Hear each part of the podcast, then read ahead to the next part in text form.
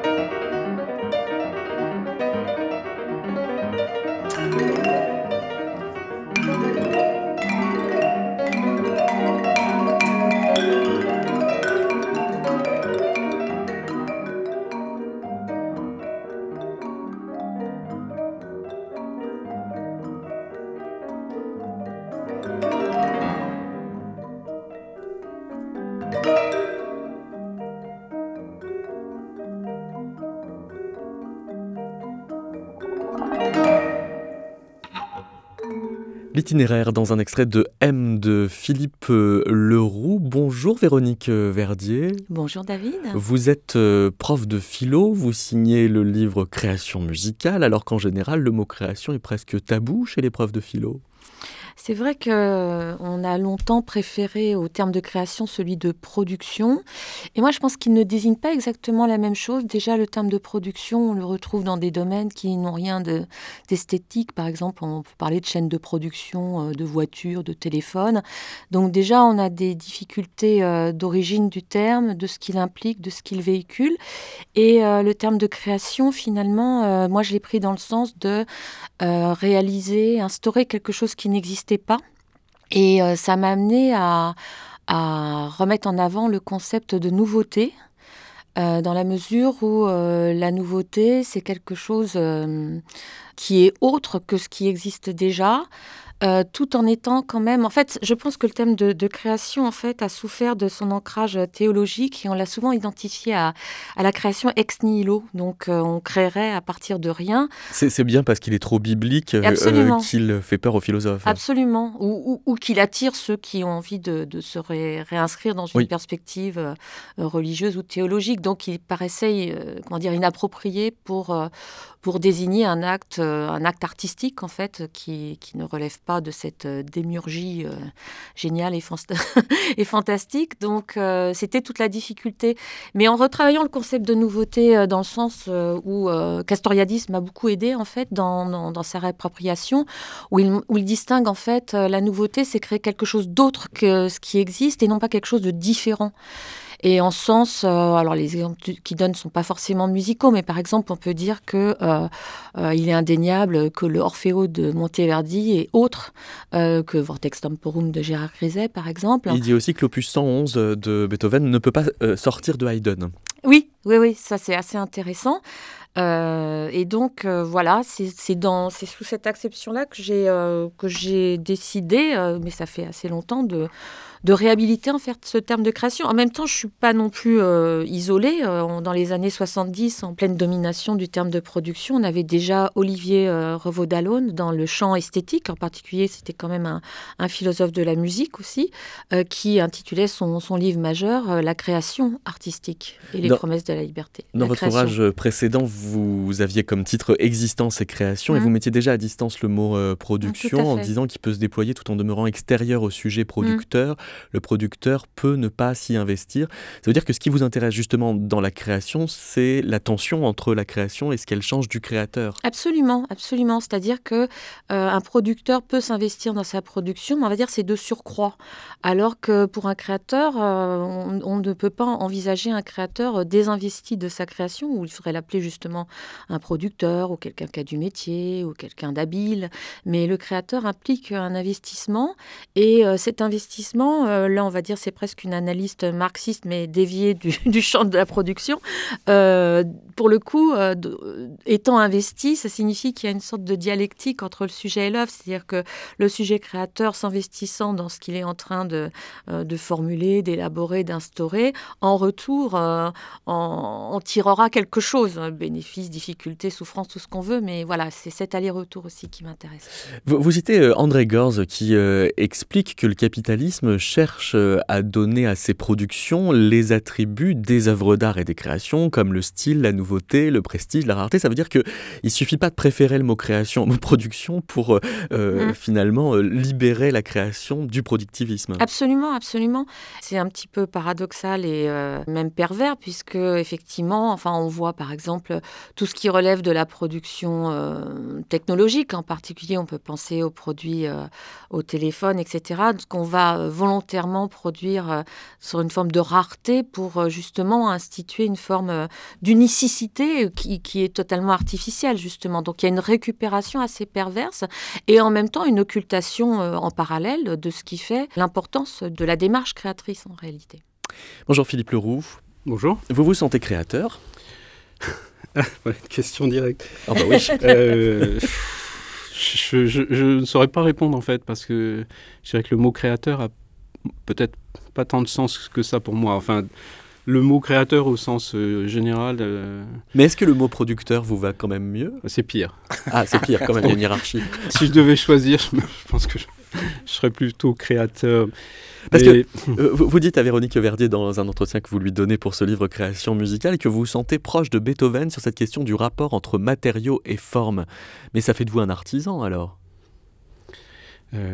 Oui, ça fait de moi, entre autres, un artisan. Oui, je pense qu'il y a un aspect artisanal dans la composition musicale qui est indéniable, qui est très important. On n'écrit pas, un fa grave à la flûte, ça marche pas, ça fonctionne pas, donc il faut connaître certaines choses comme ça. Ce qui est du domaine de la création, je dirais, c'est celui de la signature pour moi, c'est-à-dire que j'ai pas l'impression de créer au sens ex nihilo, comme a dit Véronique Verdier, mais par contre j'ai l'impression de signer. Voilà. Peut-être que la nouveauté ou l'aspect vraiment purement, oui c'est ça, totalement nouveau, c'est celui de la signature. Alors, est-ce que vous prenez en charge cette phrase de Castoriadis relevée par Véronique Verdier ? Lorsque quelque chose est créé, ce qui est créé, on ne peut le dériver ou le produire à partir de ce qui était déjà là. Oui. Donc, absolument. Vous faites garant d'une nouveauté. Oui. Mais c'est peut-être pas une nouveauté au sens, social de la chose ou matériel de la chose. C'est peut-être plus, en ce qui me concerne, c'est peut-être plus l'idée qu'une musique, c'est finalement... Qu'est-ce qu'on attend d'une musique ? C'est une signature, on attend d'entendre quelqu'un, en fait. Moi, c'est comme ça que je l'exprime, voilà. Et ce que j'ai envie d'entendre quand je vais à un concert, c'est pas la nouveauté à tout prix, j'irai sur le plan, sonore, structurel, ou je ne sais quoi. J'ai envie d'entendre la musique de quelqu'un. Voilà, c'est ça pour moi, la création. Donc la signature. La signature. Et par exemple, la signature dans M que l'on a entendue tout à l'heure, elle est à quel endroit ? Justement, dans une façon de composer matériaux et formes ensemble ? Oui, c'est quelque chose de très subtil, hein. C'est quelque chose, parce que le matériau est le même pour tous. On travaille tous. Là, M, c'est une pièce pour deux pianos, deux percussions électroniques. les pianos sont des pianos, donc il reste des pianos. Après, la signature, elle se joue, je dirais, plus sur l'aspect poétique, sur la façon de combiner le matériau et la forme. Oui. Le temps aussi, beaucoup. La façon de faire vivre la temporalité. On va écouter un extrait de Quid de Sit Musicus. En quoi c'est différent d'une pièce de Jean-Luc Hervé ? En quoi c'est différent d'une pièce de Jean-Luc Hervé ? Attention, il est en face de vous. À beaucoup de niveaux. C'est un rapport au temps complètement différent. C'est un rapport aux matériaux très différent. Jean-Luc me dira si je dis des sottises, mais je pense que lui travaille plus dans une vision germinale de la composition, c'est-à-dire il part souvent d'un élément et à partir de cet élément, il fait naître une œuvre entière, alors que moi, je pars plus de nombreux éléments complètement hétérogènes dont j'essaye de trouver la relation qui les unit en fait.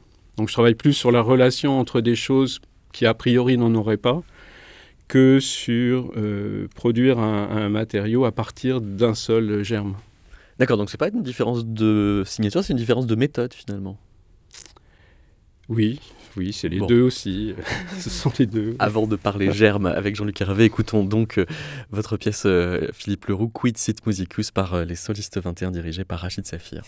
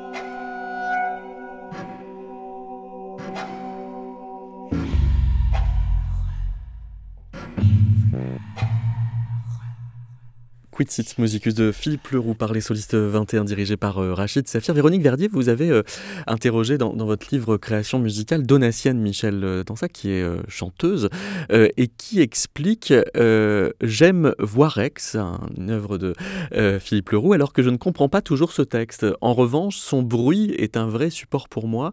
J'y mets l'énergie que Philippe Leroux a écrite. S'il faut ce mot-là avec cet accent-là et que cela me semble bizarre, peu importe. Si Leroux veut ça, il aura ça. Est-ce que vous pensez que les interprètes savent ce que les compositeurs veulent ? Alors, je pense qu'ils tentent de le savoir. Après, qu'ils y arrivent, c'est une autre affaire. La question de l'interprétation, elle est complexe parce qu'en même temps, il y a un souci aussi bien de la part du compositeur que de l'interprète d'être dans une forme de fidélité par rapport à la partition, en particulier pour les musiques contemporaines qui parfois sont complexes. Après, il est évident qu'ils ont besoin de trouver des équivalences. Ils ne sont jamais garants. Alors, quand ils ont la chance de pouvoir travailler avec les compositeurs au cours de la création de leur œuvre, je pense que c'est un atout excellent. Il me semble que Jean Geoffroy en parle très très bien de ça, de la difficulté, de l'obstacle ou de l'aide que peuvent donner toutes les indications extrêmement précises que mettent les compositeurs sur leur partition, croyant baliser le champ de la difficulté, de la simplifier, et que souvent ce sont plutôt des énigmes et des obstacles parce que c'est pas parlant en fait d'avoir souvent le souci d'avoir un souci aussi d'objectivité, c'est-à-dire qu'on va mettre des signes extrêmement précis dont on donne le lexique précis, et du coup il y aura une forme d'objectivation, et en réalité cette objectivité elle n'est pas toujours très claire, et il préférerait une intention, hein. Il dit très bien, voilà, quelqu'un qui me met attaqué, vif, urgent, c'est mieux que la noire à 150 ou 4F, et puis un 2F, enfin il donne des détails sur des partitions, et il dit qu'en fait lui ce qu'il a besoin c'est d'avoir l'esprit. En fait, l'esprit de l'œuvre en général et l'esprit détaillé de tel ou tel passage. Et après ça, il se débrouille parce que lui aussi, c'est un technicien, il connaît son instrument, il sait comment obtenir le rendu. Donc, ce qui est important, c'est qu'il comprenne le rendu attendu, voulu par le compositeur, je pense. Mais Philippe Leroux, est-ce que les meilleurs interprètes sont les plus fidèles à vos partitions ? Oui. Quand même. Oui, ça commence comme ça. Et après, ça va nettement au-delà. Ah oui, ça commence par la fidélité. Ça commence par ça, oui, parce que vous savez, là, ça fait quoi, 2 ans et demi que je travaille sur une pièce. Chaque signe est pesé, donc il est important de le respecter, sinon on se trompe. Mais moi, ce que je voudrais dire, c'est qu'il y a, pour ce qui est de la découverte de l'œuvre, on est vraiment dans le champ du nouveau, alors quel qu'il soit.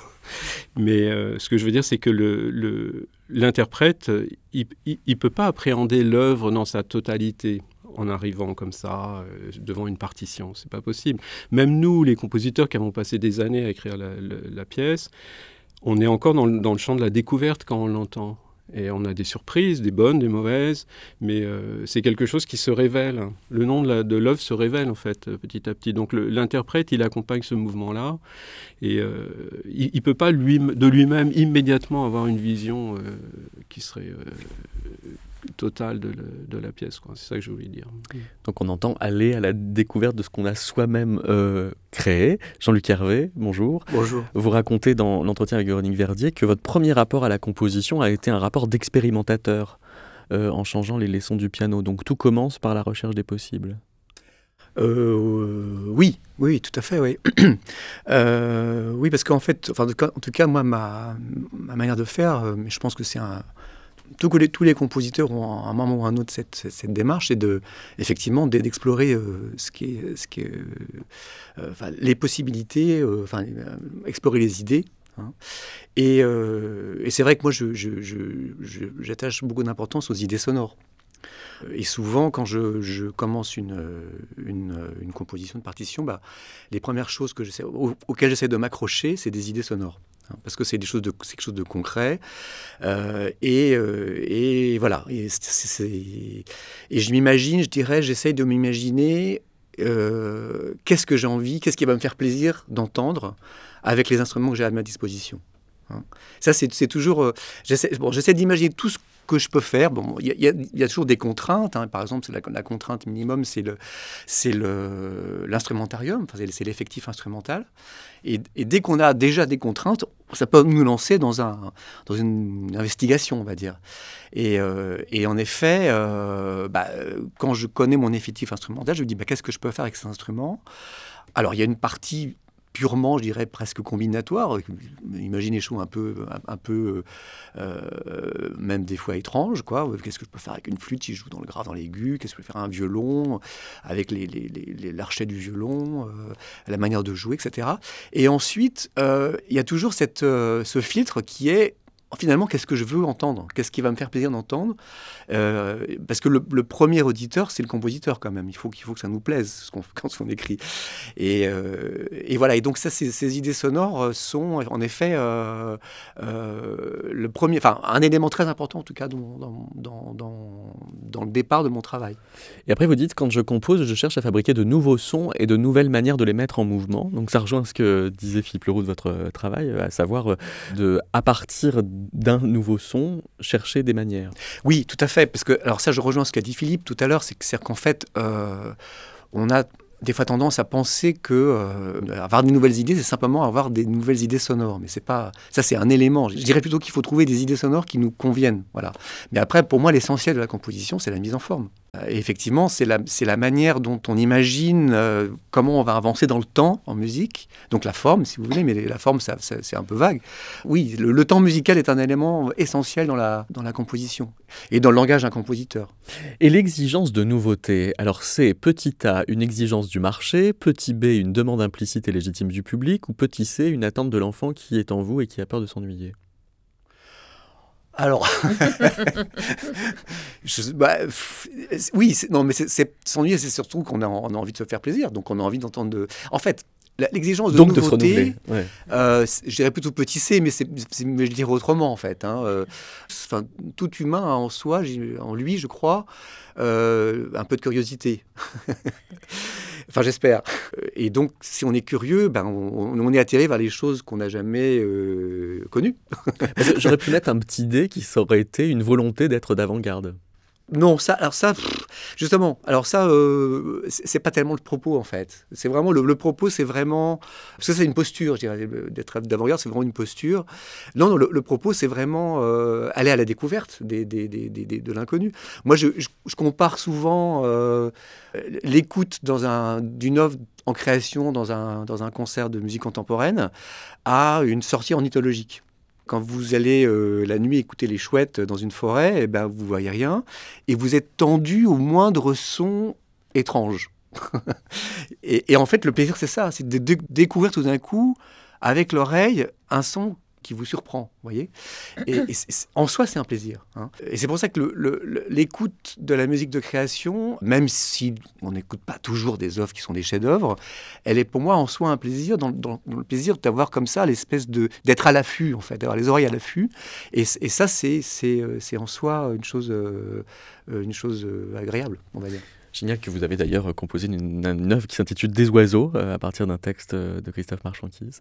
Véronique Verdier, vous dites que cette quête de nouveauté déborde les modernes de part en part, c'est-à-dire qu'on n'a pas attendu d'être d'avant-garde pour vouloir du nouveau, et on n'a pas cessé de vouloir du nouveau quand on a arrêté d'être d'avant-garde. Oui, ça me semblait quelque chose de l'ordre d'une mise au point, parce que je me méfie de tous ces historicismes faciles, enfin très courants en même temps, faciles, non, très répandus, on va dire plutôt, qui disent « voilà, avance ça, il y a ça, après ça, il y a ça », et puis comme si la musique d'expérimentation, de recherche, je dirais pas non plus, je me méfie du terme d'avant-garde, même s'il a été beaucoup utilisé, mais je pense que justement c'est une ornière, une impasse, parce que ça a l'air de dire qu'avant il n'y a pas de nouveau et qu'après il n'y en aura plus, d'où la postmodernité, et j'y passe pas longtemps, mais quand même il me semble qu'il est important de rétablir tout ça, parce que je pense que le nouveau... on peut le dépister à n'importe quel moment de l'histoire de la musique. Il semble même que c'est la production de nouveaux qui fait qu'il y a une histoire de la musique, une histoire des arts. C'est-à-dire qu'à un moment donné, certains se complaisent à répéter des ficelles, des principes. D'autres rompent radicalement avec. Et puis d'autres font discrètement une innovation en un domaine. Et c'est comme ça qu'on a des nouveautés. Alors c'est vrai qu'il y a un écrasement rétrospectif qui fait que... les 4 saisons de Vivaldi, ça paraît pas nouveau parce qu'on l'a entendu partout, etc. Et il y a tout un travail de réappropriation comme ça. C'est Georges Aperghis d'ailleurs qui dit ça, qu'il est important en fait de revoir dans quelle mesure des œuvres dites du répertoire ont été pour certaines nouvelles lorsqu'elles sont apparues, parce qu'on l'oublie en fait.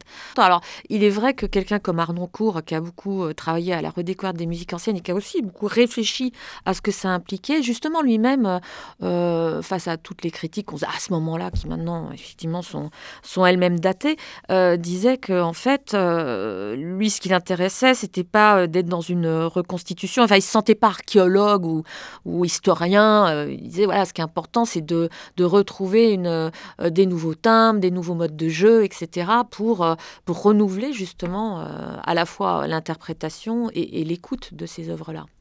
Vous citez Ernst Bloch qui explique que les œuvres créatrices peuvent se reconnaître à la teneur en avenir de la réalité. Ça veut dire quoi?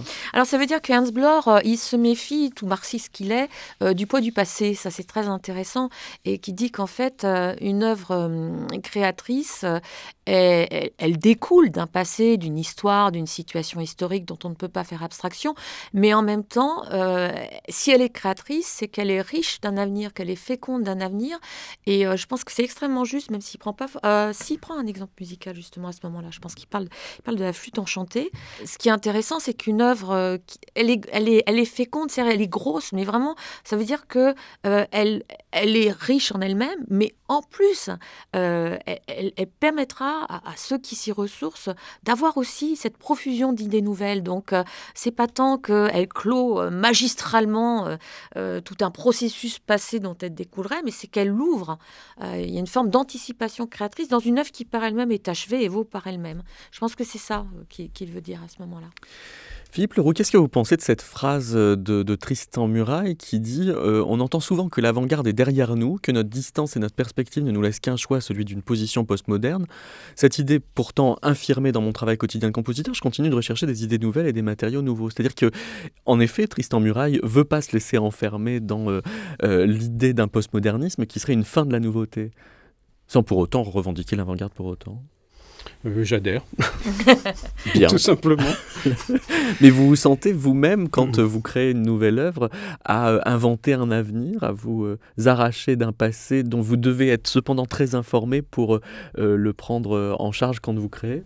Oui, bien sûr. Bah, oui, c'est ce qu'on cherche. Comme disait Véronique, ce qu'on cherche, c'est à trouver des idées qui ont un potentiel important de développement, d'existence dans le futur, qui peuvent à la fois nous mettre en mouvement, nous, en tant que personnes. Et moi j'appréhende une composition comme, je dirais, une nouvelle journée, quoi. C'est-à-dire que j'ai pas envie passer le mardi comme j'ai passé le lundi, si vous voulez. Voilà. C'est tout simple, c'est aussi simple que ça, je dirais. Hein. Donc, voilà, la nouveauté, elle est aussi ça, c'est-à-dire que c'est quelque chose de vital. On meurt s'il n'y a pas de nouveauté, c'est aussi simple que ça. On va écouter un extrait de Germination de Jean-Luc Hervé. Jean-Luc Hervé, comment vous l'expliquez, cette œuvre ? Alors, comment je l'explique ? C'est difficile. Enfin, de quel point de vue ? Du point de vue de la... je ne sais pas, mais germination, par exemple, est-ce que ça veut dire que c'est une façon de dire qu'elle n'en finit pas de mûrir ? Enfin, disons que le terme, en fait, c'est drôle, parce que le terme est venu dans un second temps. C'était surtout une idée, c'était une pièce qui était liée à un contexte, un lieu, en fait, au départ, la création, qui se passe sur deux niveaux, on va dire, un niveau à l'intérieur, dans le sous-sol, d'ailleurs, dans l'Ircam. Et un second niveau à l'extérieur, donc il y avait, c'est une pièce en deux parties, une pièce de concert qui est suivie d'une partie électroacoustique qui continue la musique à l'extérieur. Et donc cette image de la musique qui commence à se développer dans le sous-sol, l'abri de la lumière, et qui continue son développement à l'extérieur, c'est tout de suite été pour moi l'image de la germination, de la graine. La croissance d'une racine. Oui, c'est ça. Et donc en plus, évidemment, cette idée de germination, moi, me plaît beaucoup. Cette idée de développement organique, c'est quelque chose qui est important dans mon travail. C'est-à-dire qu'en fait, de partir effectivement de quasiment rien et de construire quelque chose à partir de rien, qui se développe et qui continue son développement dans plusieurs stades de développement. Et ça, c'est un modèle pour moi, pour beaucoup de mes formes, pour beaucoup de mes pièces.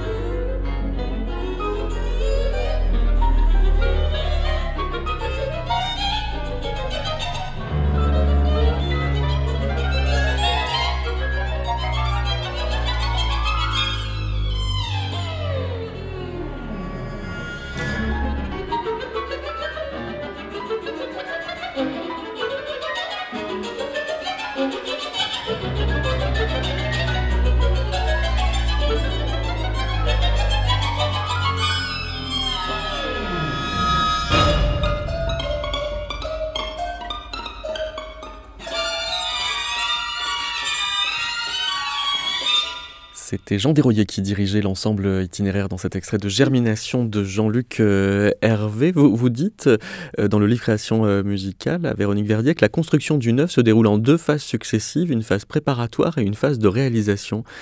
Comment vous savez que vous passez de l'une à l'autre ? En fait, oui. Alors ça, c'est... Disons que... Je pense que Philippe dira la même chose, c'est que c'est toujours très... anxiogène de composer une pièce. Enfin, il faut trouver une manière de faire. Puis on a l'impression à chaque fois d'oublier comment on compose, en fait. À chaque nouvelle pièce, on se dit, je sais pas comment on fait pour composer. Donc, en fait, il faut trouver une méthode. C'est-à-dire, c'est ce que je dis à mes élèves, en fait, apprendre à composer, en fait, c'est trouver une méthode de composition. Mais une méthode à chaque nouvelle œuvre ? Alors, non, justement. Alors, c'est là où disons, la bouteille du compositeur intervient, c'est-à-dire que on instaure des habitudes de travail et qui fait que ça rassure un peu plus. Et c'est là, c'est comme ça qu'on devient un petit peu plus aguerri dans la composition, à vrai dire. Et en effet, moi, donc, quand je compose, donc il y a effectivement deux phases. Alors c'est peut-être un peu théorique, mais quand même, il y a une phase de recherche, de recherche de nouvelles idées, qui peut prendre énormément de temps, qui commence par des notations d'idées sur des petits cahiers. De toutes sortes d'idées, des idées très concrètes, des idées sonores comme je disais tout à l'heure, ou des idées plus esthétiques, ou des idées de forme. Et au bout d'un moment, il faut quand même se mettre à sa table et relire ces idées et essayer d'en faire quelque chose. Voilà. Et donc cette phase intense comme ça de génération d'idées, de génération de matériaux de toutes sortes, et ensuite d'essayer d'organiser toutes ces idées pour que ça fasse un sens, Et voilà. Et alors après, c'est peut-être totalement psychologique, mais je suis rassuré quand j'ai une vision un petit peu générale de l'œuvre, de ma pièce, où j'ai un petit peu trié mes idées, et les idées que j'ai retenues, je les ai rassemblées dans un projet, qui fera souvent la forme d'un plan pour moi. Et ensuite vient la phase... d'artisanat du compositeur, de réalisation, où là, je sors mon papier à musique et je commence à écrire de la musique. C'est vraiment la phase plaisante, avec des difficultés, mais parce qu'on croit qu'on a répondu à toutes les questions quand on a sa vision de l'œuvre, mais en fait, on découvre des écueils à chaque page. Mais donc, c'est peut-être en partie psychologique, mais en effet, il y a quand même ces deux moments, je trouve.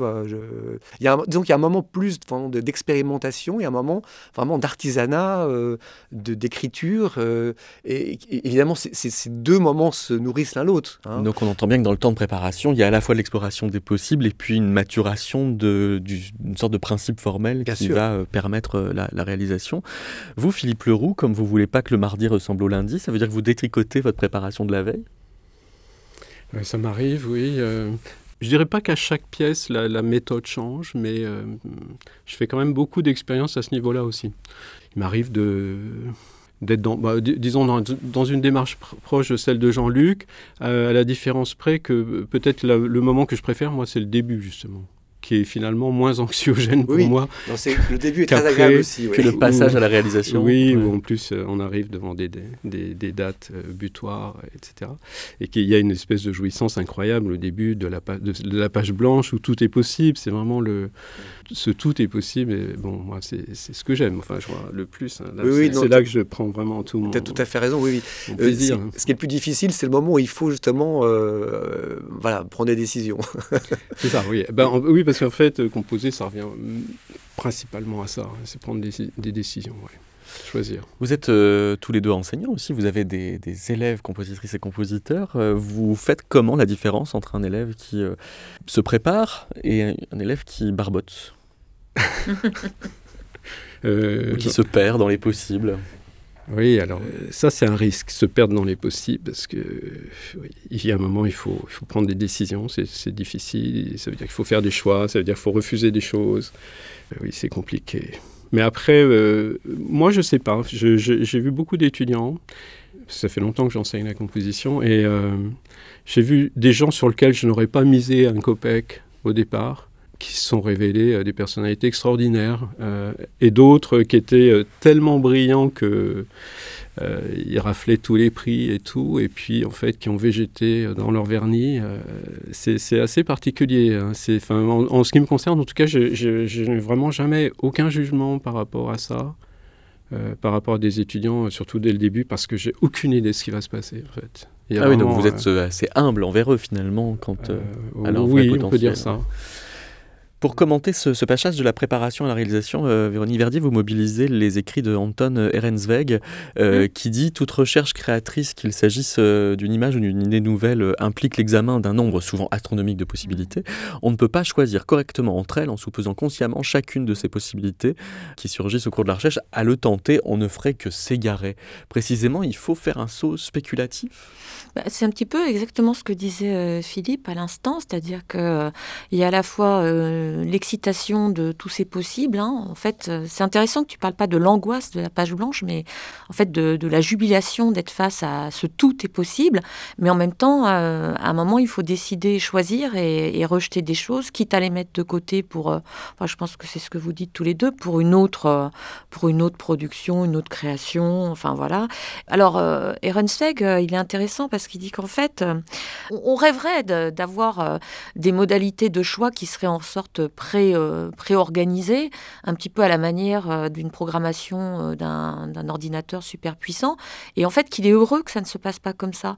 Alors je pense qu'après, c'est selon les compositeurs, il y a de l'intuition, il y a beaucoup d'intuition qui intervient, que l'on va, et puis aussi d'hésitation, hein. Le choix n'est pas forcément le bon choix, mais alors soit on refait marche arrière, il me semble, parce qu'on est toujours en capacité de reprendre les choses, soit on va au bout malgré tout, hein. Donc ça, je pense qu'on ne peut pas... Ce qui est intéressant dans ce que dit Ehrenzweig, je pense qu'il représente bien que... On ne peut pas, tout en avançant, avoir tout le temps une vue de surplomb de toutes les décisions qu'on prend. Et c'est en même temps ça qui est excitant. C'est ça qui dit, il me semble. Quelle est, Jean-Luc Hervé, la part du titre dans justement ce passage des préparatifs à la réalisation ? Parce qu'on a écouté tout à l'heure Germination, on entend dans le titre quelque chose qui relève quasiment du principe d'ordonnancement, des matériaux, de tout ce que vous avez exploré. On va écouter maintenant 4, on a l'impression que c'est plus ce titre un descriptif du matériau ou simplement de l'effectif ? Oui, alors la question des titres, c'est toujours... c'est toujours un problème.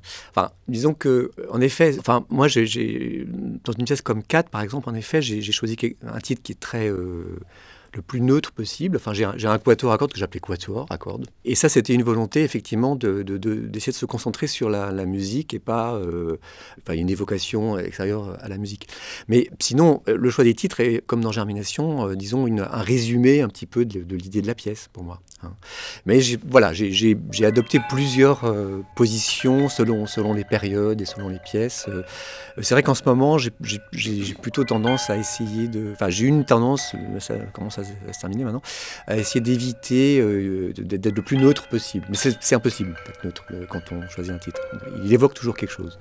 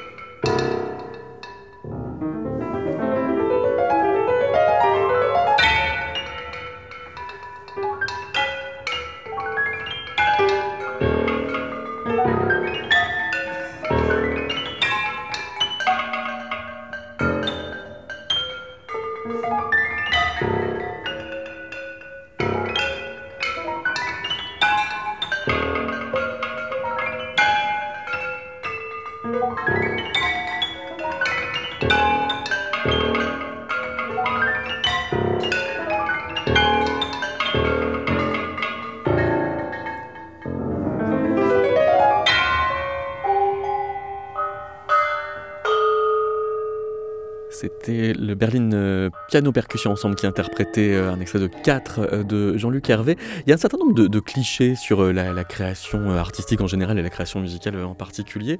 Jean-Luc Hervé, est-ce qu'il faut souffrir pour créer ? Oh bah, s'il fallait souffrir, on ne le ferait pas quand même. Disons que c'est un travail comme un autre. Et donc, pour réaliser quelque chose, effectivement, il faut produire un effort, ça c'est sûr. Mais voilà, mais on aime ça. Disons que c'est la satisfaction du travail et de réussir quelque chose, quoi. Voilà. Mais c'est comme un instrument. C'est pas si mystérieux que ça, en fait, la composition musicale. C'est ce que j'essaie de faire comprendre des fois à des collègues instrumentistes, c'est qu'on n'est pas des gens avec les cheveux comme ça, en l'air, qui se promènent dans la rue et puis qui trouvent des mélodies. Non, on est tous les jours à notre table de travail. On a aussi des méthodes pour se chauffer un peu les idées. Pour moi, par exemple, il faut se documenter, il faut lire beaucoup de musique, il faut écouter beaucoup de musique, mettre en éveil l'envie l'imagination. Donc ça, c'est presque un travail de gamme pour un compositeur. Philippe Leroux, est-ce qu'il faut se mettre dans un état particulier pour composer ? Oui, il faut faire silence, première chose peut-être. Laisser les idées venir, et pour ça il faut désencombrer un peu son esprit, quoi. Donc ça nécessite concentration. En ce qui me concerne, mais je pense qu'on est assez nombreux à vivre ça comme ça, les premières étapes, c'est surtout laisser venir les choses, surtout ne pas les fixer, laisser les idées se poser, interagir entre elles, sans rien décider, c'est très important. Et donc pour ça, c'est une attitude assez particulière. Donc il faut laisser flotter les possibles pour que la décision soit juste ? Oui. Il faut, toute une première partie du travail consiste à laisser flotter les possibles, mais en même temps à les accueillir. Il y a quelque chose de l'ordre de l'accueil, c'est-à-dire à les écouter, parce que finalement, puisqu'on a parlé de l'enseignement tout à l'heure, moi c'est aussi quelque chose que j'essaye de faire passer à mes étudiants, c'est que un son, ce n'est pas uniquement un son, c'est-à-dire que ce n'est pas un objet son, c'est un être-objet, c'est quelque chose qui a un potentiel de proposition aussi. Donc, enregistrer un son, c'est pas uniquement produire un échantillon, c'est aussi être à l'écoute de tout ce qu'il nous suggère. Donc ça, c'est une attitude à développer, très importante. Parce que dans l'entretien que vous avez donné à Véronique Verdier, vous dites que dans la musique, je n'avais pour limite que celle de mon imagination et celle concrète des instruments et de leur technique. Mm-hmm. Ça veut bien dire d'élargir à la fois son imagination, mais aussi sa connaissance technique des instruments. Mais vous avez aussi renouvelé votre vocabulaire dans l'écoute des musiques électroacoustiques, ce qui vous amène, y compris sur la composition instrumentale, à avoir un autre lexique de travail. Oui, bien sûr. C'est-à-dire que j'essaye de profiter de tout ce qui passe à ma portée. Et quand vous avez des sons qui ont un comportement énergétique absolument extraordinaire dans l'électroacoustique, par exemple, évidemment qu'on a envie de développer tous ces nouveaux paramètres musicaux qu'on découvre dans le domaine instrumental, en fait. J'utilise beaucoup l'électroacoustique comme ça, c'est-à-dire comme une force de suggestion pour d'autres médiums. Parce que oui, vous dites bien que cette pratique de l'électroacoustique vous a comme sensibilisé à la logique dynamique des sons. Mais alors si la musique électroacoustique peut comme ça élargir votre imaginaire, pourquoi pas aussi la poésie ? Oh ben, la poésie élargit mon imaginaire, elle l'a toujours fait. Jusque dans la description des sons ? Oui, mais prenons quelqu'un comme Pierre Schaeffer, par exemple, qui était à la fois quelqu'un d'extrêmement rationnel, polytechnicien, etc. Quand il parle des sons, alors il les classe d'une façon très, très rigoureuse, mais en même temps, il parle de rugosité du son, il parle de grain, il parle de... On n'est pas dans une attitude scientifique pure et dure, quoi. On est dans quelque chose où, finalement, la poésie, la poésie du son, possède un potentiel musical. Et pourquoi le tennisman est une bonne image pour un de vos élèves ou... Oui, j'aime beaucoup cette image-là. Parce que... c'est quoi d'abord oui. L'idée du tennisman, c'est quelqu'un qui frappe avec une raquette une balle. Cette balle a une course dans l'espace et cette balle retombe. Et moi, j'en fais très souvent avec mes étudiants, effectivement, une analogie sur le plan de la dynamique des sons. C'est-à-dire qu'on imagine un son qui a un élan. Vous voyez, je vais même le chanter, je ne sais pas, yop !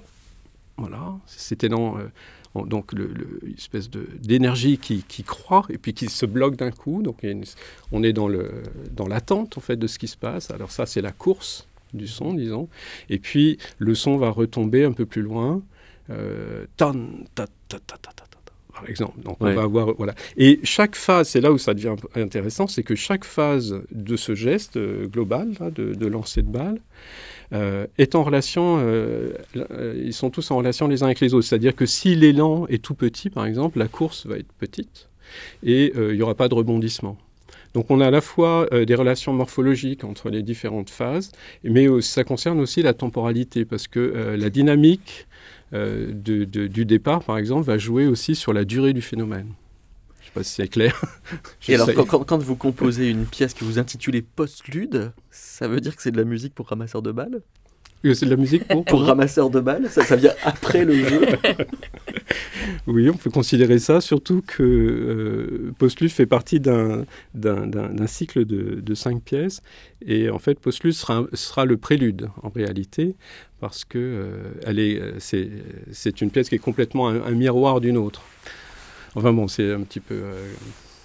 complexe encore de parler de ça. C'est un cycle qui travaille sur la notion de geste à différents niveaux, à la fois sonore et du pur geste aussi des instrumentistes et le geste son.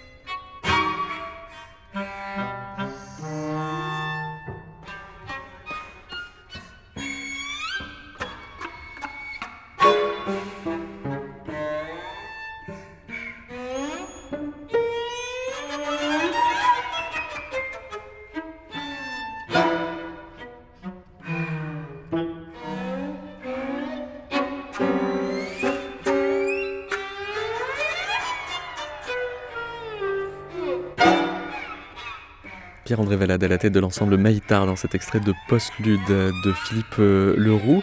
Véronique Verdier, quand vous demandez à tous les compositeurs que vous avez pu interroger dans ce livre Création musicale s'ils écrivent leur partition à la main ou directement sur un logiciel, qu'est-ce que vous pensez que vous cherchez à savoir ? Ah, c'est une bonne question. Pourquoi j'ai posé cette question ? Je voulais savoir si, s'ils étaient encore dans une pratique proche de l'artisanat dont parlait Philippe tout à l'heure, parce que je pense que le média qu'on utilise a quand même une incidence sur ce qu'on va écrire. Enfin, personnellement, j'ai le même problème avec l'écriture, en fait, non pas musicale, mais de texte. Hein. Et moi, j'ai longtemps continué à écrire à la main sur des papier. Et maintenant, je suis passée plutôt à des plans à la main et ensuite sur l'ordinateur. Je ne sais pas si vous avez remarqué, mais le seul qui a abandonné l'écriture sur une partition, c'est Mauro Lanza, en fait. Donc, je ne sais pas si c'est un phénomène de génération ou si c'est lié au type de musique ou pour lui, le rapport au logiciel, à la programmation informatique n'est pas un outil secondaire, mais fait partie intégrante où il dit qu'il ne serait pas distingué en fait de ce qui fait partie d'une sorte de travail préparatoire qu'ils évoquaient tout à l'heure et la réalisation même de sa musique en fait. Si, il y a un élève d'Heidegger, Friedrich Kittler, qui expliquait que c'est à partir du moment où il a utilisé la machine à écrire que Nietzsche a commencé à écrire en fragments, comme s'il y avait une sorte de déterminisme technologique sur sa pensée. Mais c'est discuté, c'est-à-dire tout le monde n'est pas d'accord pour dire que c'est ça qui l'a amené à fragmentiser sa pensée. Quand Philippe Leroux, Véronique Verdier, vous interpelle sur la dimension sociale, la dimension politique que c'est de composer, vous semblez plutôt réagir à un niveau moral en disant « pour composer, il faut être généreux ». Oui, effectivement, moral, oui, tout à fait. Je dirais même que pour composer, il faut, enfin, en tout cas moi c'est ce que j'essaye de faire, il faut viser une interaction avec le monde, c'est-à-dire que composer pour moi c'est pas faire une expansion de moi-même, c'est essayer de trouver plutôt je dirais une juste relation entre le monde extérieur et puis moi-même, c'est-à-dire et là j'ai été très très intéressé par justement le travail de Véronique, c'est-à-dire que Véronique elle a bien aussi vu comment en fait la création transformait le créateur aussi. C'est-à-dire que ce n'est pas à sens unique, ce n'est pas seulement moi, Philippe Leroux, créateur, qui inonde le monde de mon génie. C'est aussi le rapport à la matière, le rapport au monde qui en fait me transforme aussi. Oui. Et vous commentez aussi le lien entre vos élèves et des musiques lointaines dans le temps, c'est-à-dire que faire de la musique dite de création, c'est avoir avec le monde un rapport de conscience historique. Oui, absolument, et puis c'est le réactualiser sans cesse, c'est-à-dire que moi si j'écoute du Bach ou du Machaut, je l'écoute avec des oreilles du XXIe siècle, qui n'a rien à voir avec la façon dont les gens du XIVe siècle écoutaient Machaut, très probablement. Et encore moins avec ceux du XIXe qui ne l'écoutaient pas. Voilà, absolument. Même le passé, on le réactualise sans arrêt, on le revit, on le réécoute autrement. Et c'est pour ça, par exemple, Quid sit musicus, l'œuvre que vous avez diffusée, il y a une version d'une heure de cette pièce qui confond justement, disons, une écriture ultra contemporaine avec une technologie très, très élaborée et des pièces justement du XIVe siècle médiéval. Et je me souviens très bien qu'à la fin des concerts, quand cette pièce-là est jouée, les gens ne savent plus en fait qu'est-ce qui était médiéval, qu'est-ce qui était moderne. Il y a une espèce de... On finit par écouter tout de la même façon, enfin, mais dans un bon sens, c'est-à-dire dans une bonne acception du terme, c'est-à-dire qu'on entend ce qui est ultra contemporain dans la musique du XIVe, on entend ce qui est vraiment de l'ordre de la tradition de la musique classique dans la musique nouvelle. Et voilà, moi j'ai envie d'écouter du Bach comme j'écoute du Ligeti, quoi. Mm. Et vous, Jean-Luc Hervé, quand on vous pose cette question de la politisation de l'art musical, vous vous méfiez justement de ce qui serait une posture, en fait, piédestale, d'instrumentaliser l'œuvre et d'en faire une sorte de tract ?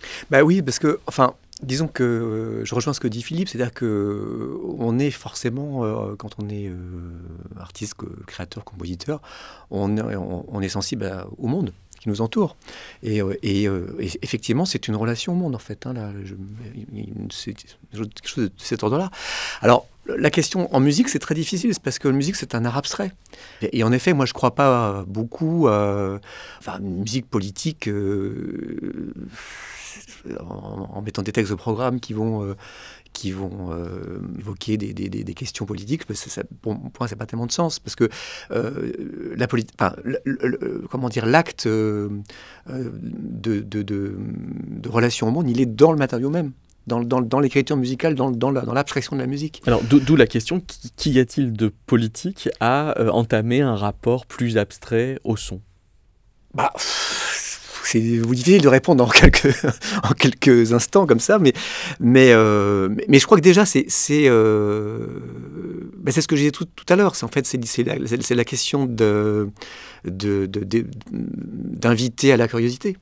Hein, d'inviter à une ouverture sur le monde, à une ouverture d'esprit, et je crois que c'est là où on a une, j'ose pas dire politique, en tout cas on a une un propos qui a à voir avec le social et le politique, on va dire. Parce que Véronique Verdier, c'est vrai qu'écouter une œuvre de Jean-Luc Hervé, c'est pas du tout la même expérience du son que celle du design sonore, par exemple, qui nous indique par un bruit d'ascenseur qu'on monte ou qu'on descend. Oui, tout à fait. Moi, je pense qu'il y a quelque chose de politique, non pas dans le contenu musical, mais dans ce qu'est la musique écrite, la musique de concert en particulier, et la musique dans la mesure où le concert, à notre époque, et on l'a bien découvert après le temps de confinement, c'est quand même la création, l'instauration d'un lieu et d'une temporalité unique, une durée longue en fait, où des gens ensemble, il y a la création d'un nous avec ce public, même si les gens ne se connaissent pas, qui fait qu'on a quand même quelque chose d'assez unique et d'assez... j'oserais dire révolutionnaire à notre époque où on a une époque d'hégémonie, du virtuel, de l'ubiquité, de l'instantanéité. Jean Geoffroy dit très bien que le concert, c'est un moment unique de l'ici et du maintenant. Et en plus, dans une temporalité assez longue où, en outre, on va avoir aiguisé un sens qui est un peu... on est dans une société assez visuelle, en fait. Et là, c'est l'ouïe qui va être comme pour un repas gastronomique avec des saveurs absolument inouïes par rapport à une nourriture lyophilisée où on se nourrit juste pour manger, enfin voilà, juste pour survivre. Là, il y a quelque chose d'assez unique. Donc, indirectement, il y a quelque chose de politique, en fait, dans cette musique qui est, comme le dit Jean-Luc, très abstraite, en réalité. Oui, moi, je trouve aussi que dans le travail de composition, on est obligé sans cesse d'inventer des solutions. Je me souviens de Bruno Latour qui avait imaginé cette école des arts politiques à Sciences Po, là, où, en fait, les enseignants étaient... des artistes, dans l'idée que les artistes pouvaient amener aussi aux politiques une façon différente de penser, voire des solutions différentes à des problèmes, une façon d'appréhender les questions d'une autre manière. Donc ça aussi, c'est quelque chose, je dirais, qui peut concerner la politique. C'est-à-dire vous enjoignez les politiques, comme on dit, à laisser flotter les possibles avant de décider. Ah oui. Et à essayer d'être imaginatif dans leur... de la réponse. Dans leur réponse. Et puis après, il y a aussi l'attitude qu'on développe par rapport à l'art lui-même. C'est-à-dire que je dirais que Jusqu'à maintenant, enfin, on a été quand même beaucoup... Je dirais, l'art a suivi un peu les grands mouvements politiques et même de colonialisme, hein, c'est-à-dire qu'on est beaucoup dans une vision où on va imposer à l'extérieur notre vision. Il me semble que là, on est pas mal en train de travailler aussi justement sur essayer bon, finalement, le monde est ce qu'il est maintenant, il nous paraît éclaté, illogique, irrationnel, et que peut-être notre travail consiste plus à trouver des relations entre ces différentes parties du monde qui n'ont plus tellement de sens, qui n'ont a priori pas de relations. Et la musique, pour moi, c'est aussi ça, c'est trouver des relations. C'est plus que d'aller dans le développement de quelque chose, mais plus... trouver des relations là où il n'y en a pas, où a priori il n'y en a pas. Et ça, je pense que c'est une attitude aussi qui concerne la politique. Et d'ailleurs, certaines visions du monde, en retour, nous donnent des idées pour le travail de composition. Tu parlais en fait de cette vision colonialisme, en tout cas, Descola dirait naturaliste. Et c'est vrai qu'il y a d'autres visions du monde qui ouvrent des perspectives aussi dans notre champ musical. C'est le pendant, en fait, de cette relation à la politique dans le travail d'un compositeur. Merci beaucoup Jean-Luc Hervé, on va se quitter en écoutant votre pièce You Pioneer the Deities par l'ensemble Recherche. Merci Véronique Verdier, on peut dire donc création musicale aux éditions de La Tour, et merci Philippe Leroux, y compris de nous avoir accueillis à l'Ircam pour l'enregistrement de cette émission.